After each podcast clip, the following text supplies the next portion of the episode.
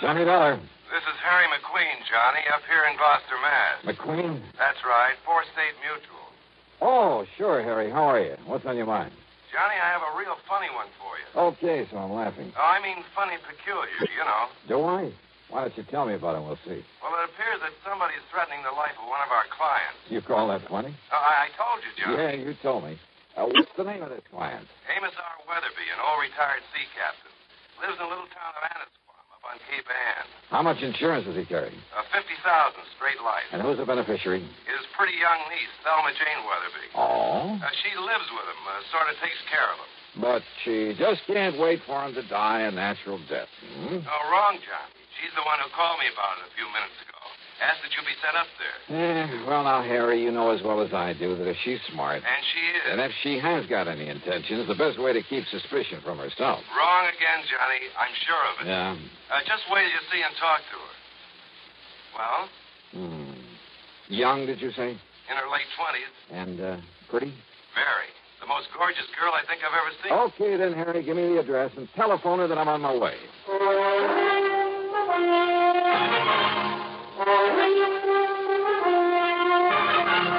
CBS Radio brings you Bob Bailey in the exciting adventures of the man with the action packed expense account. America's fabulous freelance insurance investigator. Yours truly, Johnny Dollar.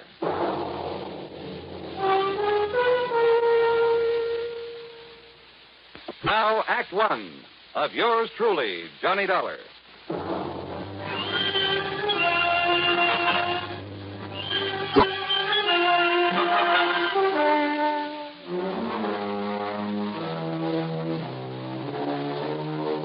Expense account submitted by Special Investigator Johnny Dollar to the Four State Mutual Insurance Company, Gloucester, Massachusetts office. Following is an account of expenses incurred during my investigation of the bolt out of the blue matter.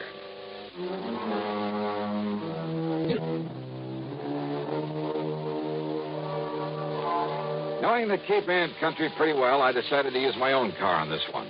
So, expense account item 1, 1470, mileage at the rate of 10 cents a mile, and a bargain for the company at half the price.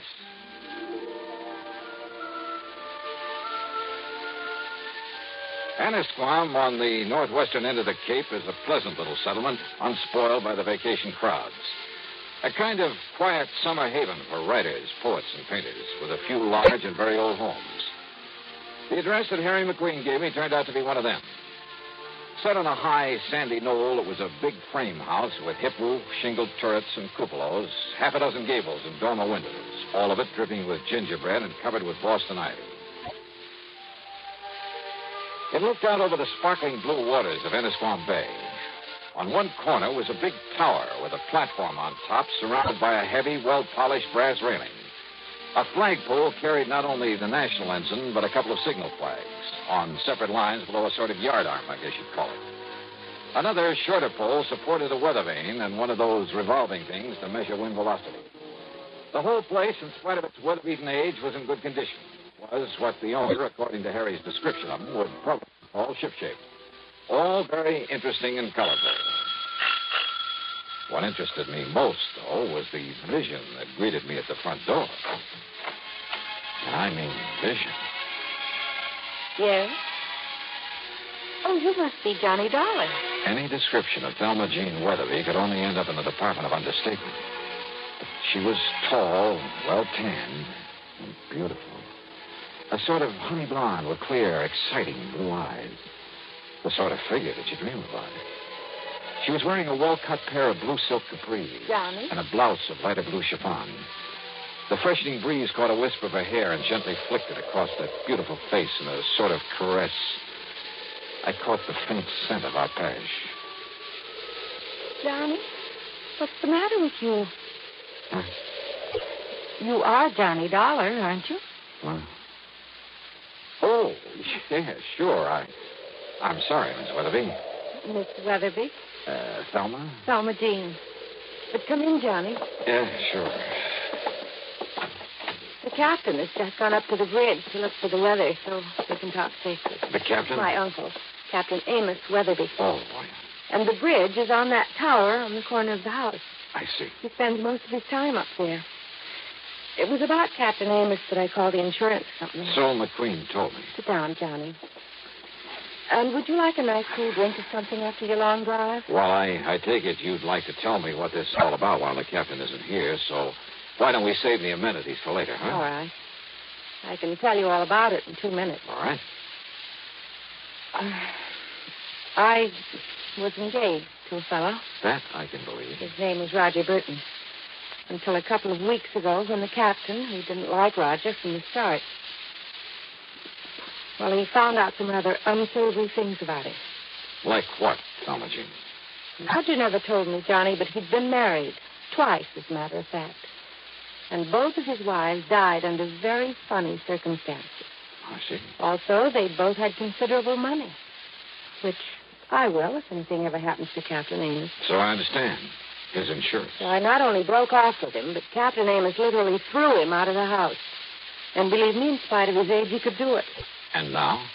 Well, Before he left, Roger told Captain Amos he'd get even with him. He said that he'd kill him. You mean just like that? Yes. He even boasted that he could do it and get away with it. The same as he did with a couple of nosy wives. Those were his very words. Hmm. Oh, you have no idea what a horrible person he became after the captain showed him up. It was like a maniac. Well, then you're lucky to be free of him. You bet I am.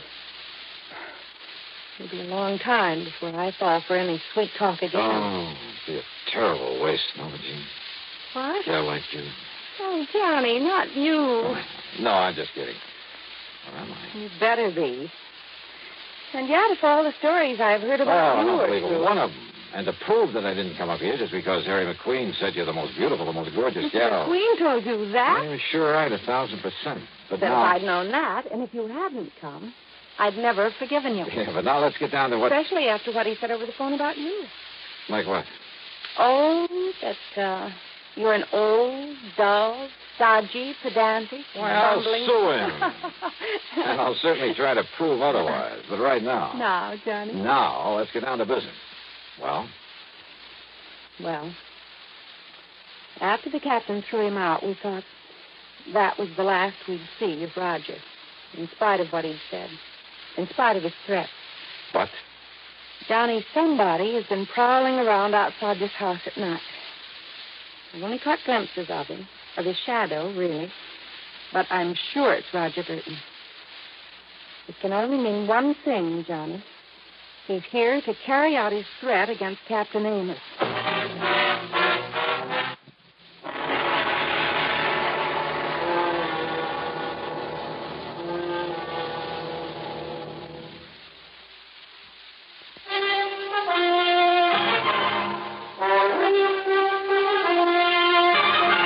You're sure it's Roger Burton you've seen prowling around the place? Yes, Johnny, and only at night. And he's supposed to have left Anna's farm to have gone out west or something. Now, don't you see what that means? That he's going to carry out his threat to kill Captain Amos. And We've got to stop him somehow. If you're right about all this. Oh, if Only you knew what a terrible person he is. And yet you were engaged to be married to him. That was before the captain showed him up for what he really is, a wife killer. Well, you admit yourself it's never been pinned on it. Because he's clever. That's why he boasted that he could kill my uncle and get away with it. And now that I've seen him here. Johnny? He hasn't made his presence around here known to anyone else, Thelma Jean. I'm sure he doesn't know that I've seen him. But now Well, listen, just- that Just what has he done? all I know is that I've seen him or his shadow poking around outside in the yard between here and the cell. Then last the cell? What's that? night, look, you can see it from this window. There. Uh, That concrete building, whatever it is, at the edge of the property? It used to be a kind of jail back in the days of the sailing ships.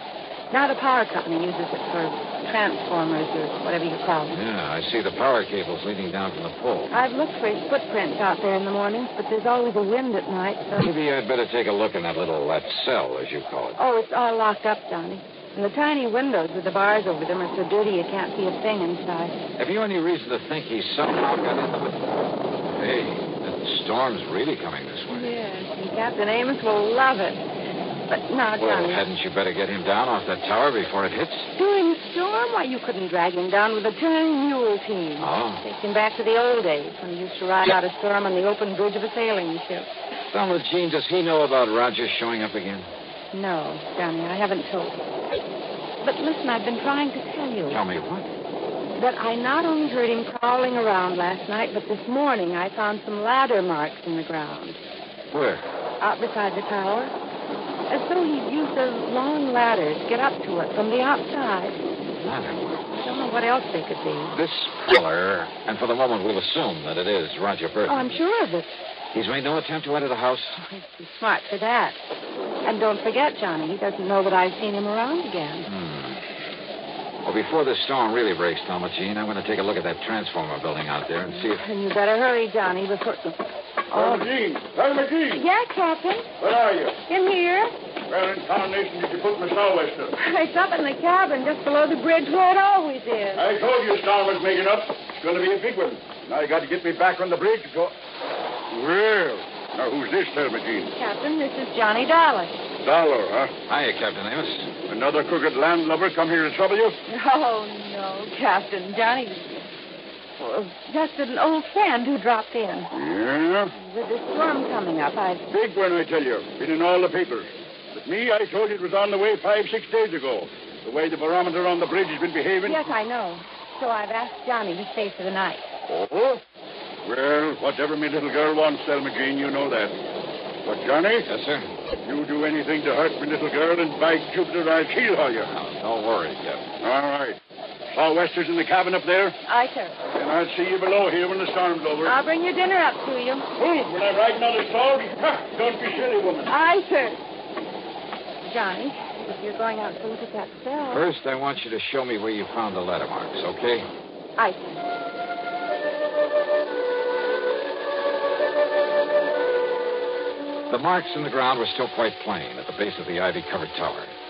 The ladder must have been a tall one, high enough to reach the platform that the captain called the bridge. And I found rather a couple of things.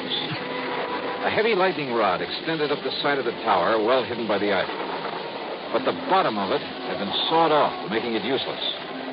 Also hidden by the ivy was a wire, an insulated copper wire, too heavy to cut without tools, but certainly not big enough to take a lightning bolt.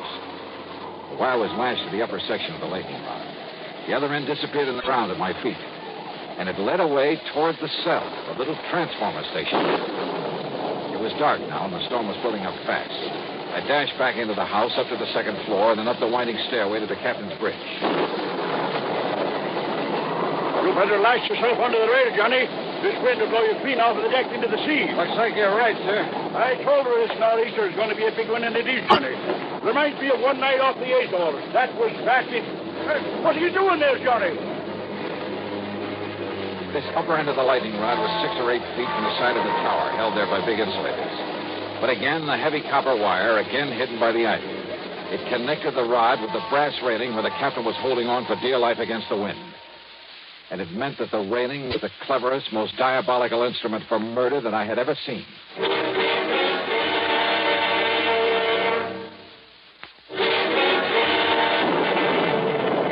Captain! Captain Amos! Listen to her blow, Johnny. Listen, we've got to go below. Hello, and Mr. Storm like this? Not hard in a thunder like hysteria, but Listen to me. Keep away from that rail. let go of this rail, it'll blow us into the sea. I tell you, get away from that Keep rail. your hands off me, you blubberer, you... Sorry.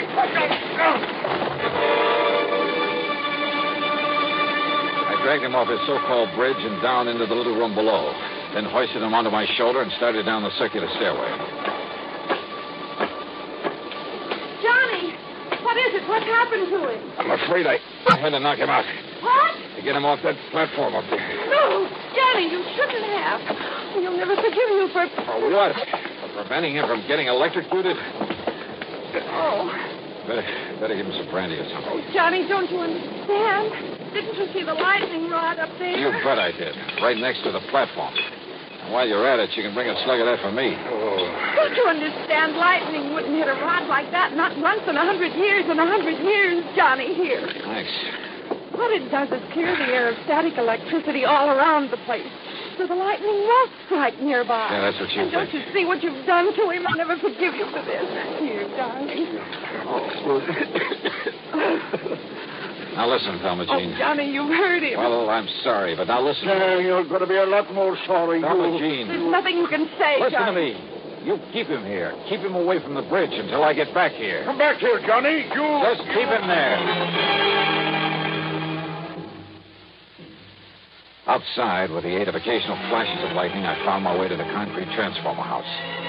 There, I found out how Roger Burton, in spite of the heavy padlock on the door, had got into it by the simple device of pulling the pins out of the hinges. And who was sitting there waiting for me with a 38 in his hand?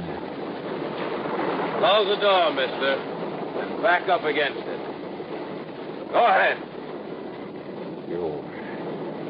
You don't give me much choice, do you? I can only tell you that if you make one move towards me, I'll pull this trigger. Your body won't be found until the annual inspection of this little transformer station. That'll be four months from now, and I'll be a long way away from here. I see. I'll probably have to kill you anyway, mister. After I get rid of that meddling old man up in the tower, the old fool calls the bridge. Up on the tower, Burton? Yeah, I saw you drag him away from there through this window, just before a good flash of lightning that could have been my cover up. But don't worry, he'll be back, hanging on to that railing, riding out the rest of the storm, and when he is. The rest of this madman's murder weapon was all too obvious now. Up on the tower, the brass railing was wired to the disconnected lightning rod. On the lower end, it was the copper wire I discovered. And this end of the wire here in the blockhouse was connected to a 22,000 volt transformer. You see how it works, mister? He goes back up there and grabs hold of the rail, I throw the switch. And the power in this line will not only kill him, but melt away the copper wire, destroy the evidence. Only nobody will look for evidence, because they'll all think a bolt of lightning killed him. All right, Burton, listen to me. No. Look. I can see him. In the room where you carried him. Hey, look through the window beside you. You can see him, too. I could see him all right, starting back up the circular stairway, back up to the bridge. You think the Thelma Jean can stop him? Never! If he ever got there, if he touched the railing, Burton would throw the switch, would electrocute him. But that miracle, once in a hundred years, the bolt of lightning out of the heavens.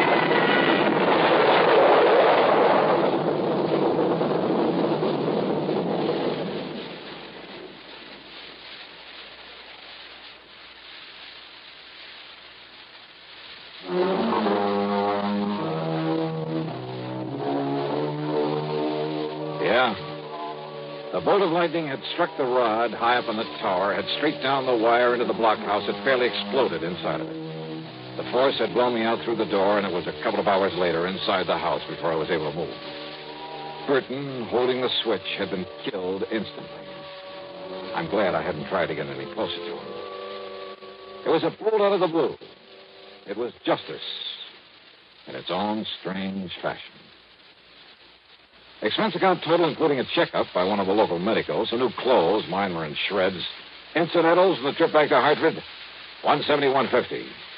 Yours truly, Johnny Dollar.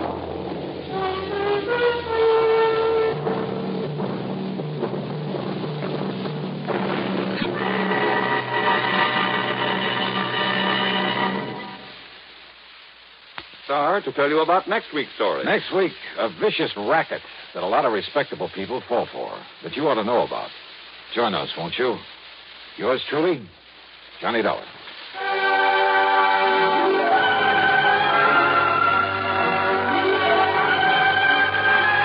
Yours truly, Johnny Dollar, starring Bob Bailey, originates in Hollywood and is written, produced, and directed by Jack Johnstone. Heard in our cast were Virginia Gregg, Carlton G. Young, Ralph Moody, and James McCallion. Be sure to join us next week, same time and station, for another exciting story of Yours truly, Johnny Dollar. This is Jim Matthews speaking.